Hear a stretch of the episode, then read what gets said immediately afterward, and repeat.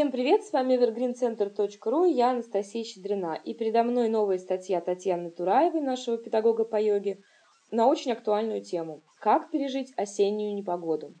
Статья называется «Осенний сплин». Как это ни прискорбно, наш организм все-таки зависит от внешних условий, а от состояния организма зависит состояние ума. С наступлением дождливых и пасмурных дней основным становится желание поспать в теплом месте под одеяльцем, желание двигаться, творить пропадает. И это отклик ума на состояние тела. На этом фоне могут появиться признаки депрессии, подавленное состояние, апатия, отсутствие интереса к жизни.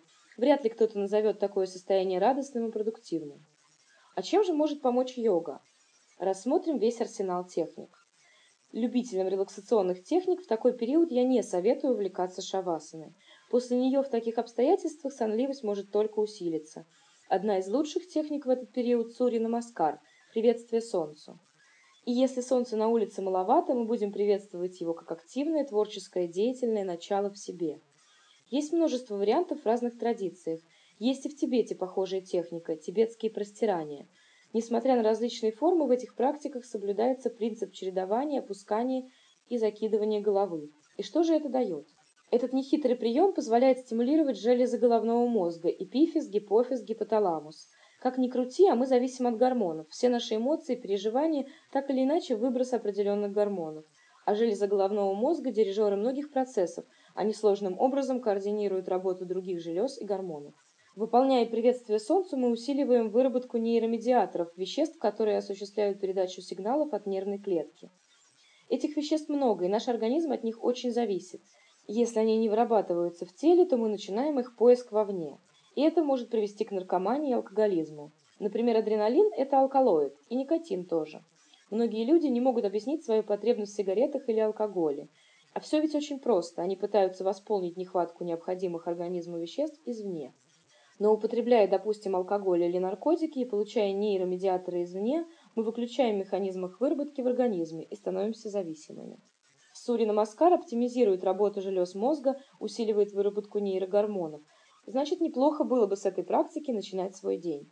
Неважно, в каком варианте эту практику выполнять, в стиле аштанга виньяса или в мягком варианте шивананды йоги. Если это вообще затруднительно, можно ограничиться выполнением позы кошки. А можно ли компенсировать недостаток этих веществ еще как-то? Есть еще огромный блок поз под названием «перевернутые». Традиционно это сарвангасана со всеми ее вариациями. Стойка на руках, стойка на предплечьях, шершасана. Но эти позы для начинающих достаточно сложны. Эти же эффекты можно получить, выполняя позы более простые.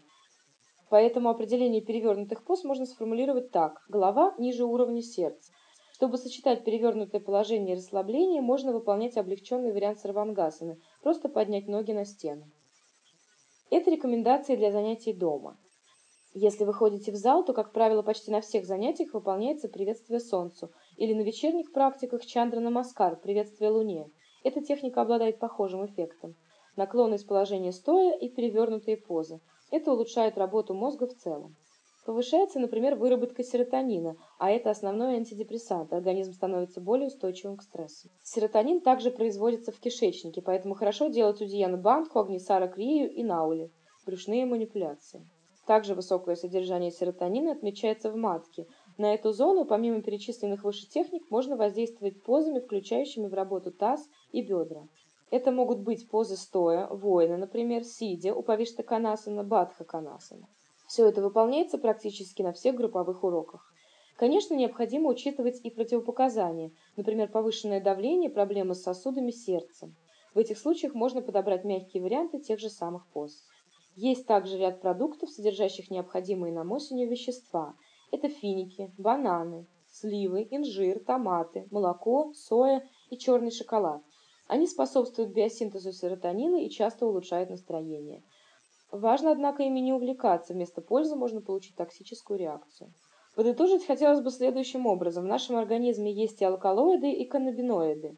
Можно просто потреблять их извне, и тогда организм перестанет их производить в нужном количестве сам. А можно практиковать и сохранять физическое и душевное здоровье. Дорогие друзья, это была статья Татьяны Тураевой о том, как эффективно и продуктивно, и главное гармонично пережить осенние непогоды. С вами была Анастасия Щедрина, evergreencenter.ru. Приходите к нам на сайт И, конечно же, читайте нас в Фейсбуке и ВКонтакте.